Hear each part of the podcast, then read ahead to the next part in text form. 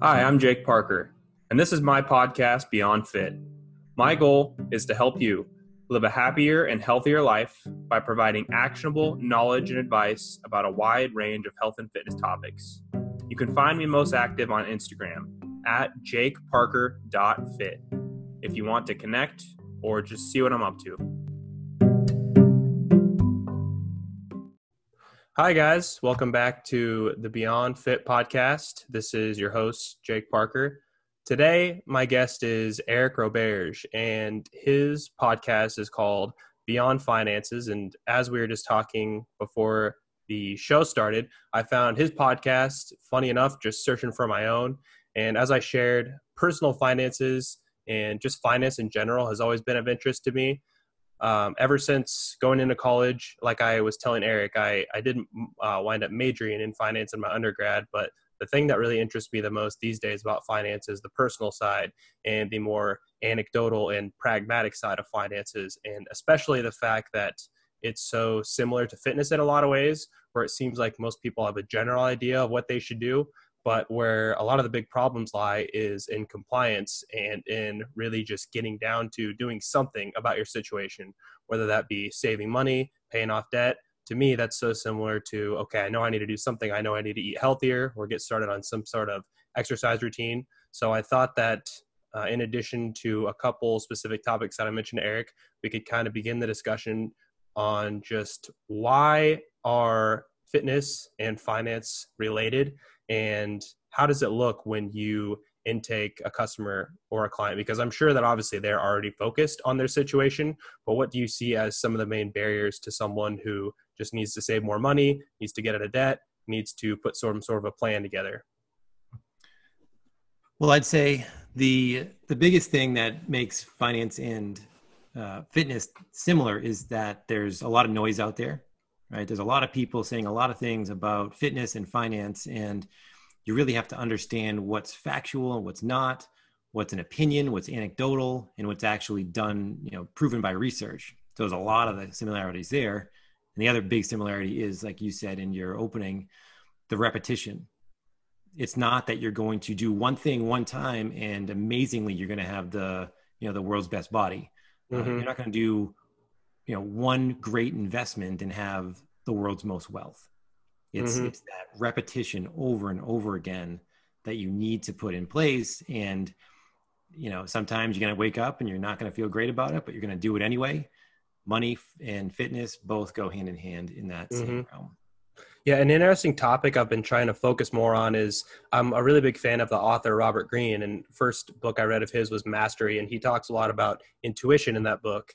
And I have been thinking a lot about intuition in the sense that really it's just accumulation of making smart choices over time and seeing how you know these choices play out either when you pay really close attention to it or even not you kind of get a sense of okay I, I, do this for a certain period of time and this happens and this can be positive or negative but hopefully if you're focused on accumulation of good habits you see eventually you start to see what makes sense and like for example you know a lot of people can get in great shape by just going to the gym five days a week and a lot of people can get in great financial shape by just committing to i'm going to put away this percentage of my money or i'm going to put this dollar amount away per week or I'm away per week. And so i think that one of the interesting things that you kind of touched on there is people are so focused on the best thing the most optimal thing. And I, I was checking out some of your guys' recent podcasts and i think this was a topic where you said that even a non-optimal action or even a poorly structured action is better than just not doing anything. And it's more relevant than ever these days when we have the internet and we're subject to so much different information.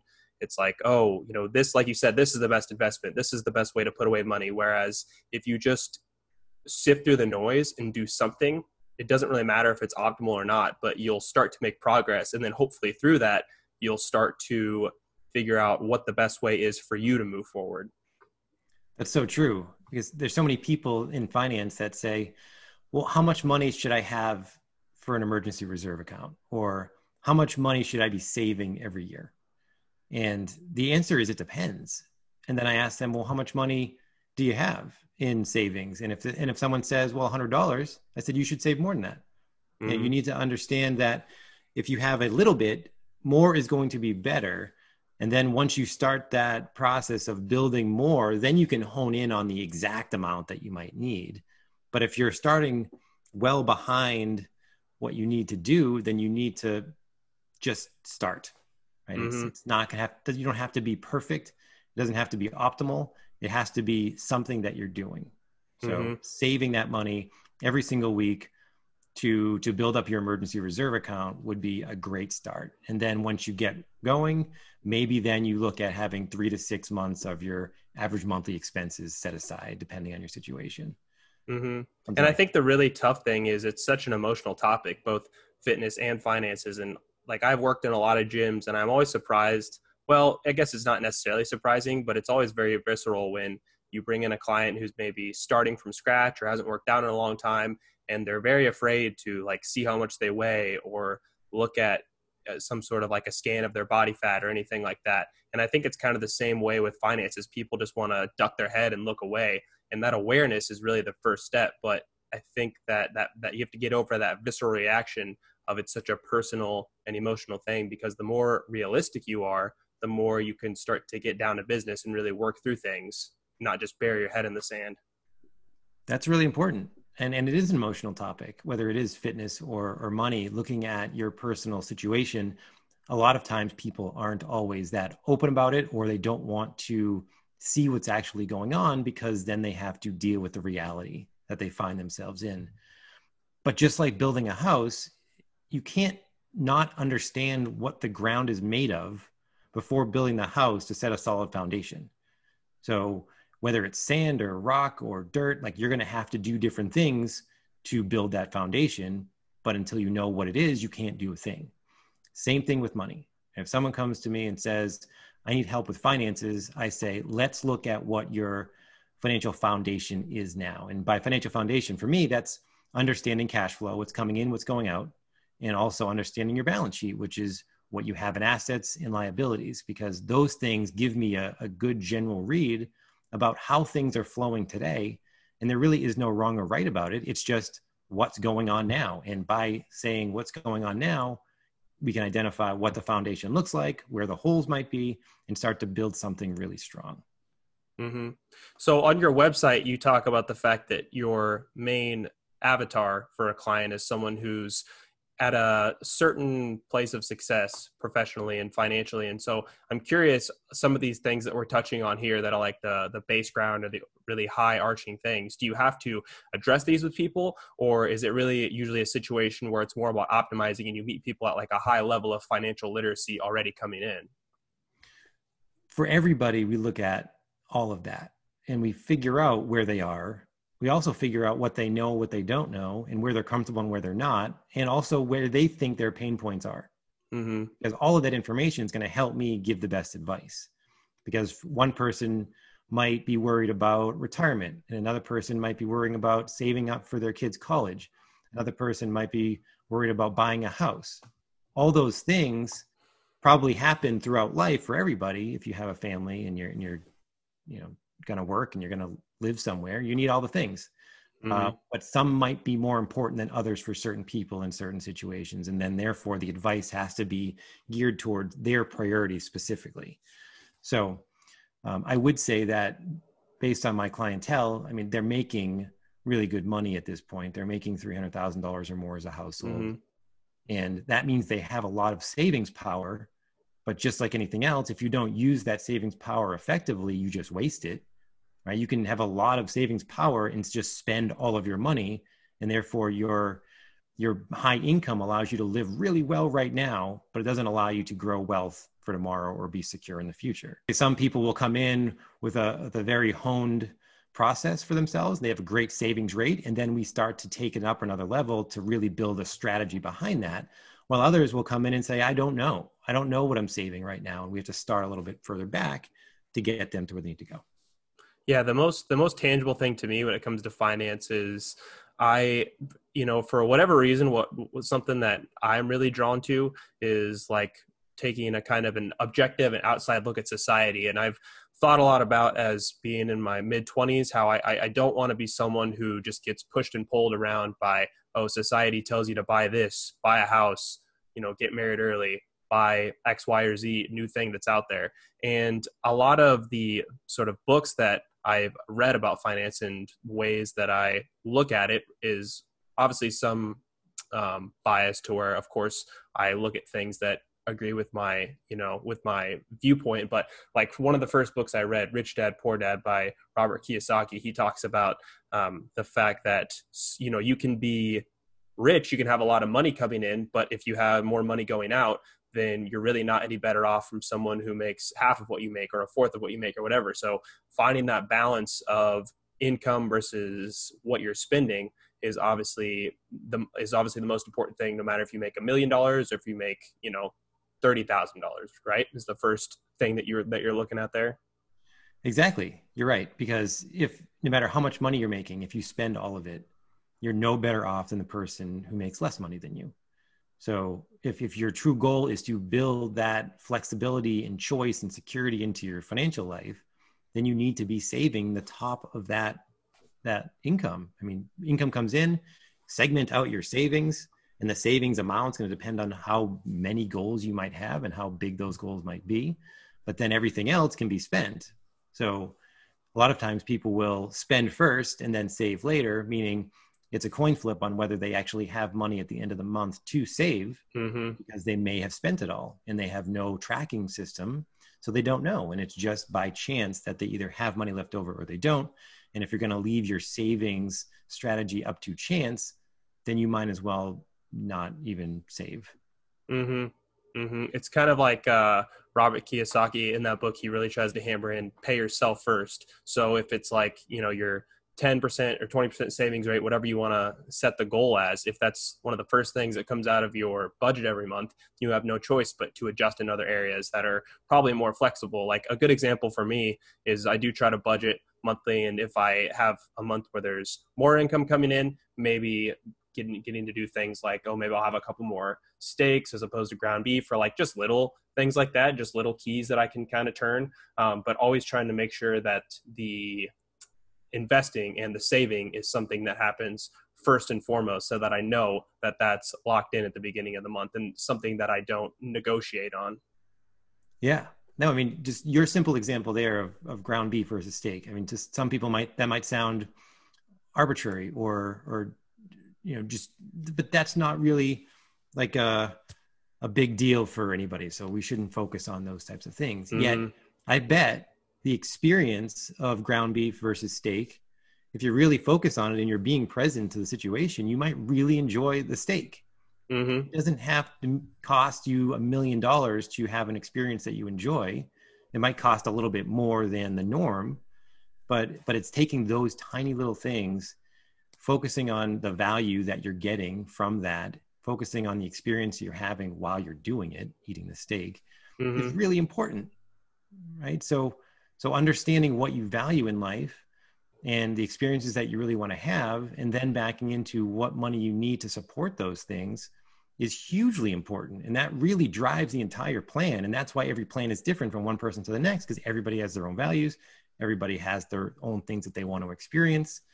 As long as you're not just going with societal norms because you think you have to you can hone in on your own. And, and that's mm-hmm. really the important thing yeah, the the biggest tangible thing to me is I just I very much like uh, I don't know if you've heard of Jocko Willink, but he's he write he wrote the book Discipline Equals Freedom, and I love to try to think about that in terms of my finances because it's not like I I make a ton of money, but I make enough where I have everything that I need and more. And I like the example that you give there, the point you touched on of you know really enjoying and savoring experiences because I think, especially now, another problem with I see I see with people my age is there's just too much out there that first of all on social media you can always be seeing what someone else is doing and enjoying and that might make you jealous. And then in addition to that when it comes to you know relaxing and enjoying something. Like for a lot of people it's you know watching a movie watching a tv show and i try to be intentional in everything that i do. So what that looks like is instead of just you know watching netflix every night and not really being intentional about what i watch just watching whatever comes to mind i like to you know think about what movie I want to watch, when I want to sit down and kind of create a better environment and do that once a week. And I feel like I get so much more out of that situation and so much more relaxation than just passively, oh, I can just sit down and turn something on. I I think that intention can really go into every area of your life, even when it comes down to something like taking time to yourself and relaxing. Yeah, hundred percent. I was just when you were saying that, I was just thinking, you know, what's my favorite time of the week? It's Friday afternoon when we're wrapping up work, and Kaylee and I can sit down and, and maybe have a beer or wine or whatever, mm-hmm. and just relax a little bit. Like it costs mm-hmm. next to nothing to do that. And although some people might say, the end of the week, I really want to let off steam and go out to a, a bar or restaurant and spend 150, 200 bucks. I don't get, I don't extract that same value from that. So I'm not mm-hmm. going to do that.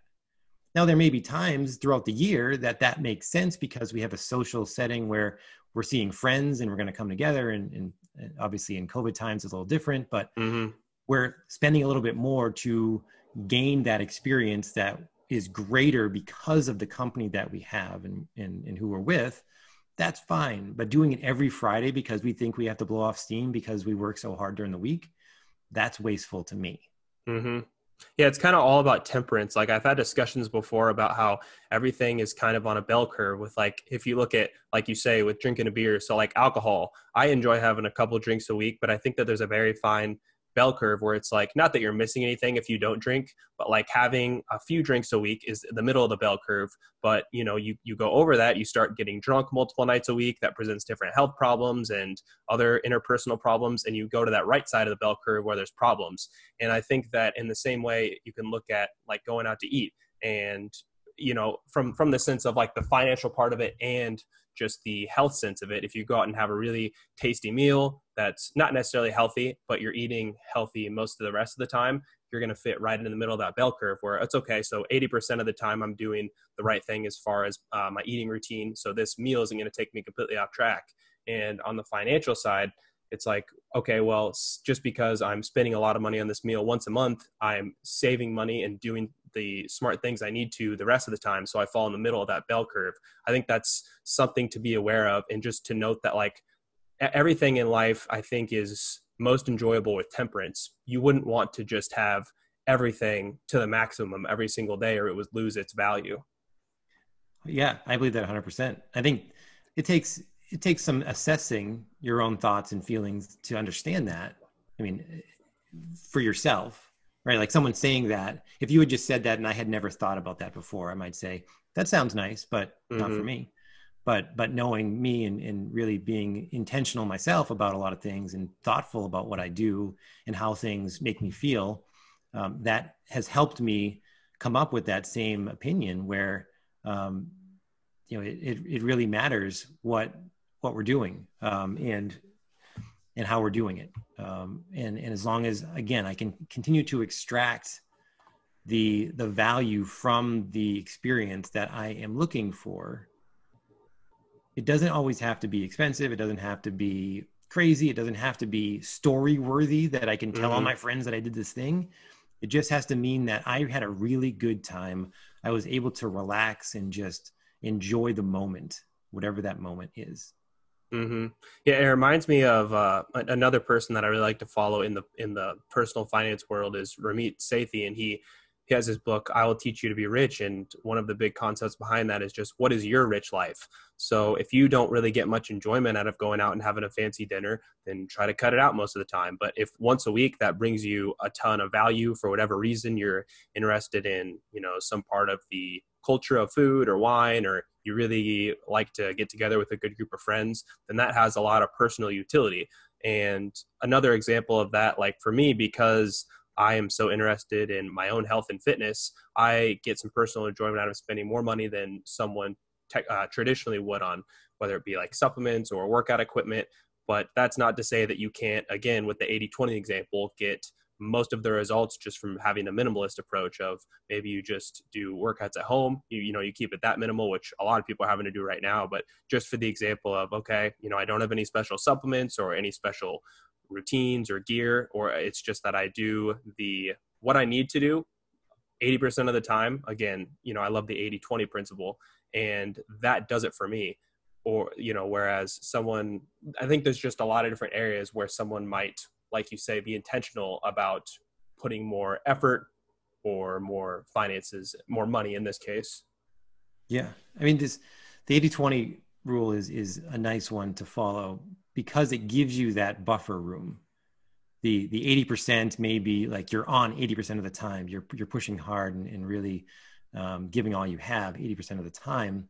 But then there's that 20% where you don't have to be on and pushing and more and more and more go go go because if someone's going 100 miles an hour all the time it's probably not healthy right for them personally mm-hmm. um, and they probably will end up failing because no one can go that fast for that long without blowing a gasket right mm-hmm. mental or otherwise so it really is important to have i don't want i say balance but i don't mean like equal weighted 50 50 balance mm-hmm. i just mean the that you're carpet compartmentalizing things in a way that you know when to be on you know when mm-hmm. you need to push hard and for for me i get really a lot of motivation at working hard and pushing hard but i also know that i'm not going to do it all the time mm-hmm. and that, that i need that 20% buffer room to say all right not now mm-hmm.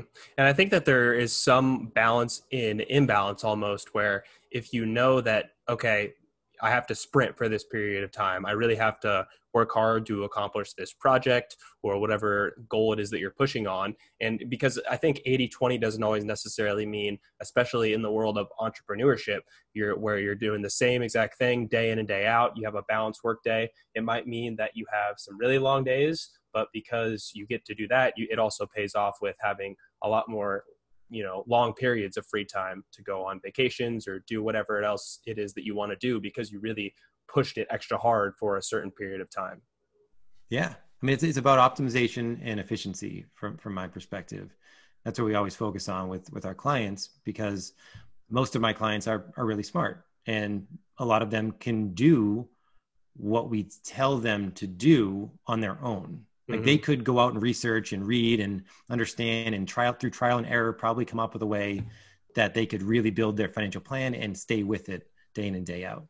Um, but for someone to either have enough time to do that and desire to do that without any guidance, without any accountability from the outside world, um, and also being at risk of not knowing what they don't know, and therefore can't even research because you can't ask a question about what you don't know you don't know all those things contribute to them saying, Eric, I'm reaching out to you because I value expert advice and I want that support, that outside third party objective viewpoint to help me get to where I want to go. I mean, it's the reason that so many great athletes have great coaches. It's not mm-hmm. that they are so great that they don't need a coach anymore.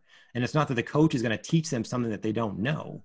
It just together they work more powerfully than if they were separate. And it just works well. And that's why having that coach, whether it's uh, through a personal trainer or um, a financial planner or any anything that you want to optimize, I think bringing in that coach that you can jive with and, and appreciate and and work well together with is so so valuable. Mm-hmm. Yeah, I think that the accountability is the biggest key too. Like, you know, for example, a successful business person may know that exercise, getting exercise on a regular basis is something they need to do. They know all the reasons that it's good, but maybe they can't push themselves to, you know, put together a workout plan or get to the gym consistently unless they have a trainer or some sort of a coach that holds them accountable. It's having someone just to push you a little bit and to keep you, hey, you know, are you doing this? Make sure we're doing this, this, and this helps people from having another, you know, just loop that goes around in their head of, oh, I need to work out, I need to do this where if you have someone helping you out in that way, it just automates it. Yeah, it's, it's true. And a lot of times too, people might think, and even uh, financially responsible people might even think that, well, I can do it cheaper, right? Mm-hmm, Let me figure mm-hmm. out how to do it the cheapest way possible. And I would argue that that's not always the best way to go, right? If you, you yes, you can DIY it. You could probably do things super cheap, but that comes with its own risks too right? Like i just bought a, a ladder for the house and it was like $350 28 foot um, fiberglass ladder. And i could have gotten one that was like 150 bucks and it was just all aluminum. But i'm like you know what? It's a ladder and i'm going to be 28 foot in the air. Mm-hmm. i probably should have the best thing out there. Let me just get that in this category. That doesn't mean i maximize the the most expensive thing in every single category but where it counts i want to be able to pay a little bit more for mm-hmm. that So in that mm-hmm. case, it was for safety. Um, in, in the case of a financial planner or personal trainer, it's it's because you want to um, be better in that category and paying money out in order to be better in that category is worth your while and therefore that means it's valuable mm-hmm. right? as long as the value exchange on both sides works you know the the person who is charging is receiving what they think that they're worth as far as the service that they're giving. And the person that's paying feels like they're getting the knowledge and the systems in place that they really value.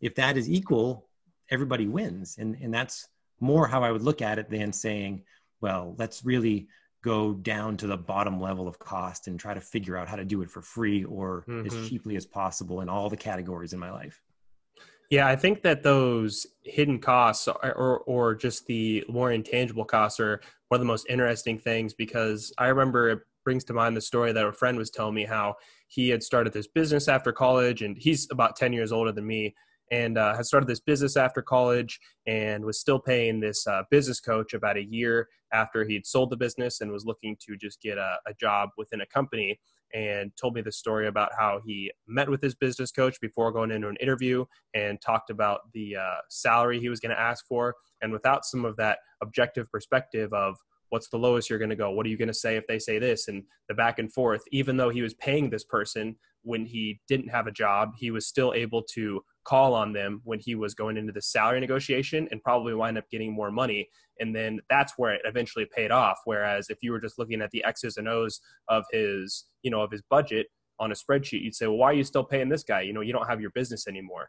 But I think that we forget, you know, that there might be a big payoff for something that doesn't necessarily show on a day to day or month to month basis. Yeah, and that's that's where there's there's some level of of research and, and trust that you have to have going into the relationship because someone can't necessarily guarantee you that's going to happen. But you know that by what they know and the systems that they use that it's likely that those things will show up every now and then. Right? Like if that coach was like you know what? You should continue to work with me because i guarantee you i'm going to get you x amount more in salary than you would otherwise get I would probably run from that person because mm-hmm. they're guaranteeing something that they cannot guarantee. Right? It's like me saying, I'm going to guarantee you you're going to have X amount of money on your balance sheet by age 50. There's so many factors that change the outcome, whether they're my own coaching or it's actually something that happens to you that you didn't expect. Like there's just so many variables. So it's it's more about understanding that you're putting yourself in the best position possible to have the best outcomes and that's why you choose the coach or not. Mm-hmm. so one of the things i wanted to make sure we got to is kind of in line with that.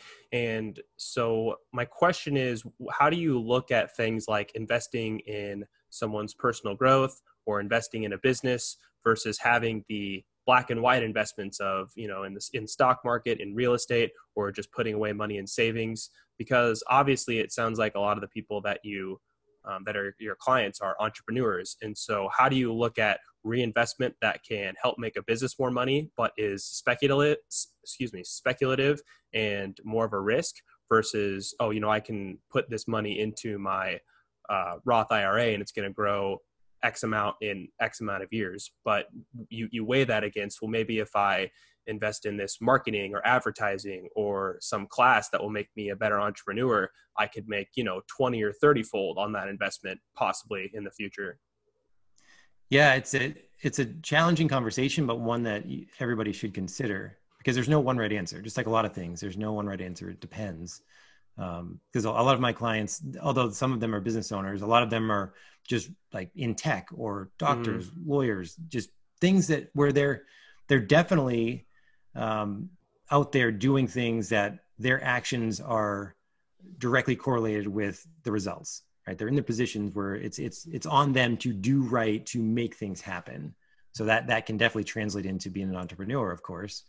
And when it comes down to it um, if you're able to save consistently like 10% of your income or 20% of your income every single year and your income is at $100000 um, so let's call it 20%. So you're saving 20 grand a year. That's great. but what if you took that 20 grand one year and invested in a course or some kind of coaching program or something that elevated your game so that you, now mm-hmm. you're making $200,000 a year in a couple years? Well, now 20% is 40 grand.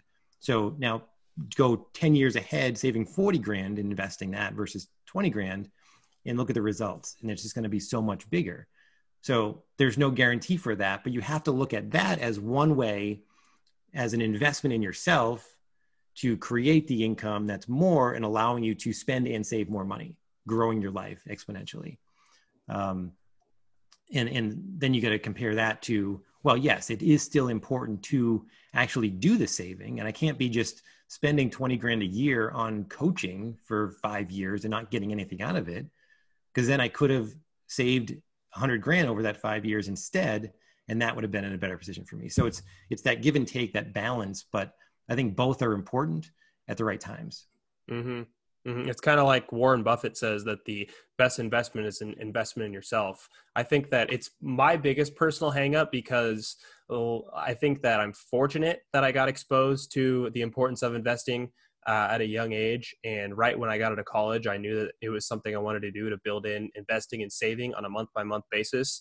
Um, largely thanks to like my dad has always pushed that, and then also just you know I being very interested in people like Tim Ferriss and other people in the in the finance sector that have always pushed the importance of investing and how compound interest can add up over time. And so where I get caught up a lot of times is like you know I've seen all the charts where it's like you know the more you invest now the more it can compound in the future. And i'm like i want to pay put away the maximum amount of money so i can take advantage of compounding. But at the same time i think that i forget that right now is the time where i'm able to learn the most because i don't have as many obligations as i will in the future. And i am the most open to new information and new systems of thinking that hopefully can you know just improve the way that i do business and the way that i just interact with people. And so i forget kind of like what you said. Well maybe taking a little bit of money out of my investments or savings right now to learn some sort of skill or get some sort of coach that I value will make me that much more valuable in the future. Uh, and I think that it's it's it's hard for me to not always look at the black and white of oh well then I'm losing out on this money, but it's like it's not necessarily losing out if you can build skills for yourself in the future. Yeah, right, and and, and making it even more real by saying okay, if I take $5,000 out of my investments now and invest in this thing, it should improve my situation by, you know, doing X, Y, or Z for me, whatever that thing is for you in a certain amount of time. So then at that time, the goal would be to, you know, have the plan to have put that money back and then some for, you know, the, the money you took out of the investment and then some. Mm-hmm. Um, otherwise, again, it could have been just a waste. So it's, it's saying this is what's going to happen. This is the i'm planning out what's supposed to happen. And if it doesn't i know and identify that it didn't happen and then i have to backtrack and reassess again. And that's what really financial planning is all about. It's it's doing things um, in a way that you build a process. The planning is a process. It's not a one-time event. Like there's a real problem with saying this is how it is now and then compounding that this is how it is now linearly mm-hmm.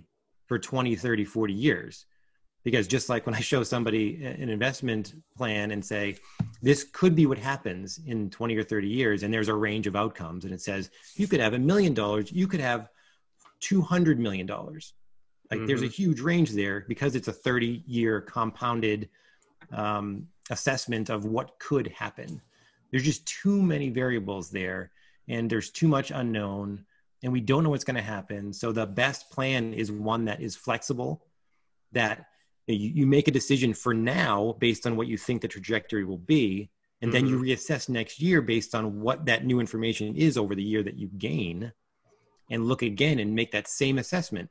Now reposition and do another year, and then reposition do another year. So you're tactically evolving, but you're making good decisions based on the knowledge that you have at that moment.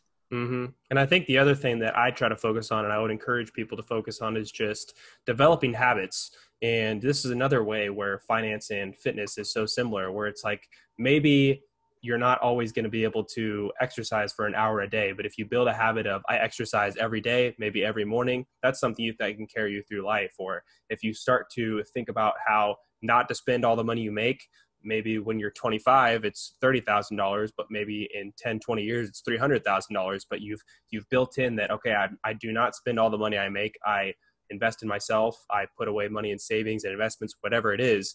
You can start small even if you know like i'm sure there's people that are my age are like well i don't have enough money to invest. Well it's like just the habit of even if you put away $50 a month it's still going to become part of like who you are and the routines you have and what you do on a day-to-day basis yeah 50 bucks is a perfect place to start right if, if mm-hmm. you have 25 bucks start there start somewhere build that habit in and and one of the things that i was just thinking of when you said habits i always think of anchoring mm-hmm. mm-hmm. yeah i was just thinking of that too yeah it's a new habit and, and the easiest one is is flossing your teeth like mm-hmm. in the past i didn't floss my teeth but i always brush my teeth so if i brush my teeth and i have the floss right next to the toothbrush i see the floss i'm going to floss my teeth after i do the thing that i know i will do and that can work in so many places whether it's budgeting like if you have to pay a certain bill every month when you pay that bill you should have some easy way to access your I don't know your your bank statement, and therefore mm-hmm. you're you're more apt to budget and look at where your spending was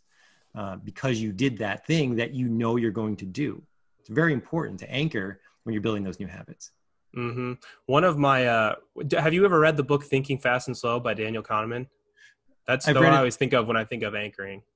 Yeah, through through my wife, she re- read it mm-hmm. and talks about it all the time. So yes, mm-hmm. yeah, that's a really good book. But um, I was just thinking about how recently on a podcast, uh, one of my guests and I were talking about how lottery winners, like maybe 90% or more, usually end up losing all the money that they earn from the lottery. And I think that that's a good lesson. And it's a reason that I've said to people, like, you don't ever want to you know not that there is a magic pill i think that that's a discussion in and of itself but you would never want a magic pill to get in shape. What's more valuable is learning how to get in shape and the different levers that get pulled and what works and what doesn't work. And i think it's the same way with finance. Like yeah it sounds great to win the lottery but if you get that money and you have no idea how to make money or how to sustain money and maintain money it's just going to go to the wayside and eventually you're going to find yourself back in the place that you were before. So it's kind of almost more of a curse than a blessing to have you know a, a, similar thing to winning the lottery is maybe you start this business and you have no idea what you're doing but you get lucky. Well it, it, there's a lot of benefit in learning how things work and whether it be how a business works or how money grows or how to treat money or whatever it is you want to be careful uh, not to just rely on like a one hit wonder magic pill sort of situation yeah. Well, the, what reminded in that process, I usually talk about um, investing, right? Mm-hmm. And if if the worst thing that could happen to somebody is for them to pick a stock, first time ever, just picking a stock, and they invest in it, and it doubles or triples, mm-hmm. because then they think that somehow it was their built-in knowledge or or skill that mm-hmm. had them pick the right stock at the right time and double their money. And what they don't learn is that that doesn't always happen. Um, it was a lot of luck that went into that. I'm sure they, they could have done a lot of research, but most people don't. They just kind of pick what they feel. Um, and and because they didn't make a mistake, they didn't really learn a lesson. And it's those mistakes that people make, and we all make them, that really makes us more um, more skillful, uh, more knowledgeable, uh, more experienced mm-hmm. than making the good decisions, making or, or getting lucky or, or, something like that. So it all works together, but the mistakes actually drive the the education forward. Mm-hmm. It's just like uh, another concept from thinking fast and slow is the confirmation bias. So you know, if someone goes and picks a stock and then it it you know goes up 100% in a year, they'll probably go, "Oh, I knew it. You know, I'm so good at picking stocks. This is easy." But what people have to realize, and one of the most tangible things that I'll always remember, is hearing about how you know most index funds can perform at or above the level of a mutual fund. And so just goes to show that these people that have studied stocks and have got all the education they still have just as much trouble uh, in picking stocks as the average person would just throwing darts at a wall. And there's something called the efficient market hypothesis where all the information is already out there and everyone already has access to it. So um, i think that it's a very scary thing to think that just the average layperson would think that they would be able to go out and pick you know whatever stock is going to outperform another one due to anything besides just luck right and but and that's what happens right The people just mm-hmm. think it's so easy because they'll look at well yeah if the, and it's almost that hindsight is it a hindsight bias that we call it um, yeah mm-hmm, mm-hmm. Where, it's like yeah look of course that happened i knew mm-hmm. two years ago i should have done i should have invested in that company because clearly they were going to do well and they did and they did because i for the exact same reason i thought they would do well mm-hmm. great how many times though if you think about it did you have a thought that didn't come true but you didn't acknowledge that or shine a light on it and therefore it's those those successes or the, oh, sorry the um the the the smart decision that you make that that you remember mm-hmm. you don't remember the times that you would have made a poor decision that could have drastically impacted you in a negative manner uh, should you have gone through with that Mm-hmm. And it's like, you know, people might invest in, say, Under Armour because they like Jordan Spieth or they like Steph Curry. And it's like, you know, you can come up with all sorts of different reasons why you would do something, but the average person isn't going to go and look at, you know, uh, what is their, what do their financials look like or what is anything else that is really the, the the guts of the business what does that look like and even if you were to do that look at someone like i mentioned warren buffett he spent the last I don't know, 60, 70, probably more years of his life just reading reports on companies. And he's one of the few people that's time and time again been able to uh, pick stocks that outperform the market. But look how much time he's invested into that. And I think the much more simple thing to do is just do something like either find a professional who can help you get on to the route of success or just what i do is i just invest in index funds because i am aware of things like the efficient market hypothesis and knowing that you can expect about this return year after year. Um, I think that that's just one of those things that should be taught like like a, a, good what's a good workout program i think that i wish that that was something that was more clear to people like earlier on in life like almost it was something you were taught in high school you know right right good workout program good diet like what's mm-hmm. what is what is the the right thing to be doing right now and there's mm-hmm. no right answer but there should be a a basic level like the least common denominator level of like do these things and you're mm-hmm. not going to be in bad shape mm-hmm. as long as you're doing those things you're not in bad shape if you want to optimize then we start talking about how to build on that strategy how to build on that indexing strategy what other tax implications what kind of accounts and mm-hmm. and how do we further diversify outside of what the market might say but it doesn't mean that everybody has to do it that way and if you're goal isn't to do that, but more so focus on your savings and make sure that you have a decent return over time and you know that your emotions aren't going to drive you to buy in or pull out when you are fearing either market swinging up or down then that's fine. Focus elsewhere. Like you know pay for pay for a personal trainer because you value that kind of coaching better mm-hmm. than financial planner kind.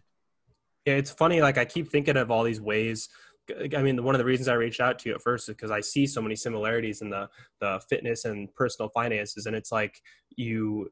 So, like you said, there's a few big things that you can do on a regular basis to make sure you get most of the results, and it's kind of back to one of the things we talked about at the beginning. Like, what is the what is the saying? Imperfect action is better than perfect inaction. So, you know, if you just go to the gym four days a week, that's going to get you great results over time. And same thing with if you just invest any amount of money for any in, in any way that makes it sustainable for you that's going to get you those results. Yeah. Right. It, yeah, it may not be the best but it's it's results that wouldn't have otherwise been had if you hadn't saved the money or invested the money to begin with. Mm-hmm. and then like the other thing i was thinking about is how i something i try to talk about on the podcast is for people to be careful about just looking at scale weight as an indicator of if something's successful or not, because there's so many things that go into that. And I think that a parallel to that in finance is like try not to look at the day-to-day returns of a stock. It can make people crazy if you know you pick one or two stocks and then every day you're on um, whatever investing app you use and you're like, oh my gosh, it went up two percent or down two percent. Should I sell? Should I get a different stock? Should I do this or that? You have to look at things on a really, really um, long time scale. And it's the same thing with fitness where if you if you do the things that you should do you don't have to worry about if things are working out on a day-to-day basis because you know that it's going to work out for you in the long term. Oh yeah. There's there's um a guy i don't know if you know a guy named carl richards. He's um i think it's the new york times. He writes a a small money segment. He has a, a picture. He's like sketches this little picture. Mm-hmm. um and one of the ones that he has out there is a picture that has a, a very um jagged up and down kind of line that looks like some like a heart monitor, right? You see that, that mm-hmm. kind of um, output, and it says days, and then he has this other line. It's just a an upward sloping line that goes straight up uh, or angled up in a 90 degree angle, um, and it says decades. Mm-hmm. Right? Very simply put, the market in it from you look at like a five day period. Look at like anybody if you go online and and search for the the S&P 500. The SPY is a is an ETF. It tracks the S&P 500. Look at a 5-day period or a, a 1 month period and see how jagged that line looks. Mm-hmm. Especially now. Especially now. And then look at something that is the same one, but look at it from like a max the max period, which is probably like 20 25 years. Mm-hmm. And look at the total beginning to end point in that slope.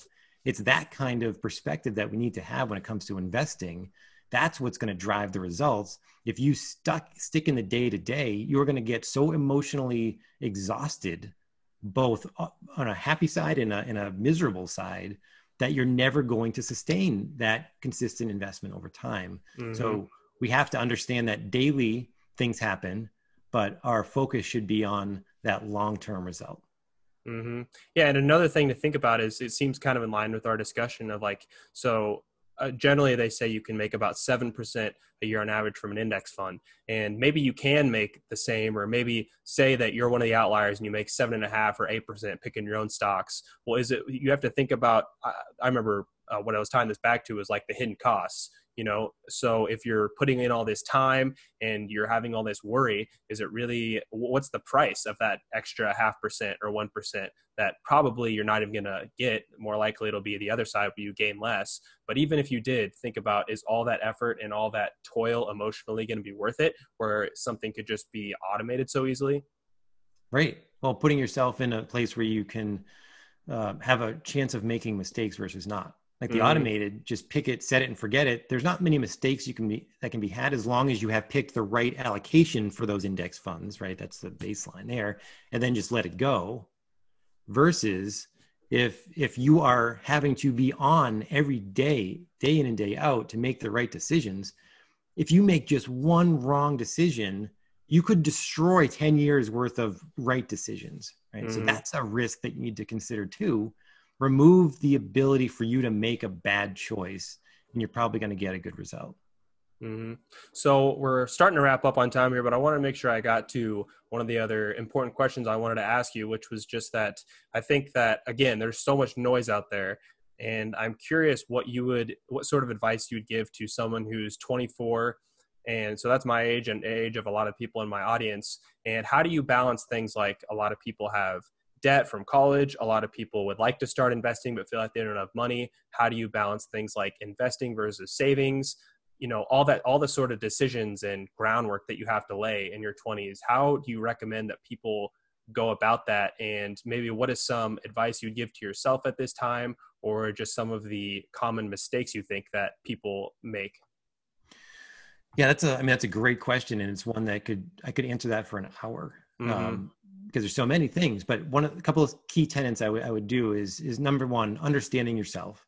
And by understanding yourself what you can do is is develop a list of values that you really connect with. And and one easy way to do that is to go search james clear values right? James mm-hmm. clear has this list of 52 values potential values uh, on a website and go drill that down to five and once you get to your five values you set those aside. And as you're doing the planning for yourself financially and, and goal setting you have those values on the side to say in a, in a case where you don't know which decision to make look at your values and say well, which decision would be tying into these values and which would not. So that's going to really help stabilize your decision making process. But secondly just looking at what your cash flow looks like understanding what comes in and how it comes in. Is it consistent, a consistent salary? Do you make commissions? Is it variable? Understanding what that looks like on an annual basis. And then also understanding what goes out. And, and what goes out is what you need to pay for versus what you want to pay for. There's two different segments there. What you need to pay for can't really change, arguably, but what you want to pay for, things like restaurants and travel and other things, that's very much a choice. So understand the two separations of needs versus wants there and that's your cash flow so you can then segment out any amount of money to start saving consistently over time like whatever mm-hmm. amount you think you can save bump it up a notch and save that and see how that goes and make adjustments from there. Um, and one easy way to do automate the savings is if you have a 401k at work, then just contribute to that 401k up until you hit the matching contributions from your employer if you have one, because that's really easy money. You're mm-hmm. getting 100% return on your money because your employer is putting in the same amount you are uh, based on your savings rate. Um, so that's that's a baseline way to go. But you talked about uh, how do I decide if I save or invest versus pay mm-hmm. off debt, and and one of the key components there is always looking at your interest rate. Because if we're talking about credit card debt, it might be 17%, really it might high. be yeah. 25%. Get rid of that debt ASAP, probably before you save money outside of your, your emergency reserve account. Like that is just, that's going to go.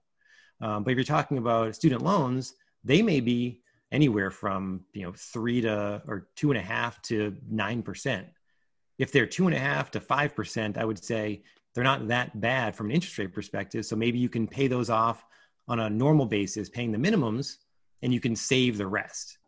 But if they're above 5%, it starts to be a, a really a, a, challenge to say, well, if I don't pay this off and I invest the money, I may make that more than that in, in the market, but I may mm-hmm. not. So therefore, guaranteed, if you pay down the debt, you're going to save money on that interest. So you have to balance it out from there. Um, but regardless, it's it's making a plan, sticking with that plan, reassessing every single quarter or year because the decision you make that is right today may not be the right answer tomorrow. Mm-hmm. Yeah, I love James Clear too. I'm a, I'm a big fan of his. And I really like that you said, um, well, first of all, I really like that you started with values. I think that's really important. It's something I try to talk about a lot. And it goes back to kind of like we talked about at the beginning what's important to you to spend money on is definitely very dependent on your values. You know, if you are someone who, like I kind of mentioned at the beginning, if you have a taste for the exquisite and you like to go out and have nice meals, or you like to like, so someone my age might really like to shop or spend money on nice clothes or something like that. And if that brings in value, I encourage that. Like, I have this discussion with my brother and my mom all the time. They love to shop. I'm like, you never shop, you never buy yourself new stuff. And I'm like, I just, I could care less about that. And so I think you have to be cognizant of what brings you value and not just saying, oh, I'm going to go out and get this new, you know, brand of, you know, clothing or whatever it is just to show off to other people, but being secure and like, no, I like this. I'm going to treat myself. And um, going off the needs and wants, one of the things that I really like to do in my budget that I feel like has one of the biggest impacts is all um, I have like a category for entertainment and a category for like groceries and home needs. And i make sure to separate like going out to eat and buying things like beers. You know i like to have craft beers every once in a while but i make sure to put going out to eat and beers in the entertainment category whereas like just food i'm going to eat on a daily basis in the in the food and home needs because i know that if things are ever tight these are things that i can easily cut Whereas, well, I'm going to have to eat in some fashion. And then again, it kind of goes back to the more direct choices of, like I mentioned at the beginning, am I getting steak this week? Am I getting ground beef? And just being able to pull little levers like that to refine things easily works out really well for me. Oh, yeah, 100%. If, if your category is food, you can't segment out what is that needs mm-hmm. groceries mm-hmm. versus wants restaurants so segment those out however you want just get them apart so you can identify what you need to live mm-hmm. and you want to do because you value certain things. Mm-hmm. Well, we're coming up on an hour here, Eric. I really appreciate uh, having you on. It was a lot of fun. And you want to let people know uh, anywhere you'd like to route them? I can include some links like to your website and podcast. Sure. Yeah. I mean, this was really great, Jake. I, I appreciate talking to people that have a similar mindset. And, and for me, um, Definitely. Um, you very much do. It's, it's that, um, that long-term living intentionally with a long-term vision. I think that mm-hmm. sums it up really well. Um, and people can reach me at my website. I mean, that we have a lot of information, whether it's a blog or a podcast. Uh, we have both, and you can find that on my my website, which is beyondyourhammock.com. Uh, the podcast name is Beyond Finances, where Kaylee and I, my wife, talk about how we use our money, how we spend on what we value, and how we do things differently than what you might find in traditional society. Yeah. All right. Well, thanks again, Eric. I appreciate the time. Thanks, Jake.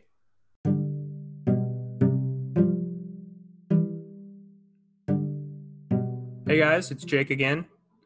I'd like to ask you if you enjoy the podcast to take a quick second and subscribe and rate the podcast. It really helps me out. And in addition, it'd be great if you would screenshot and share to your story. I'd love to reshare and have a conversation about what you thought about the podcast.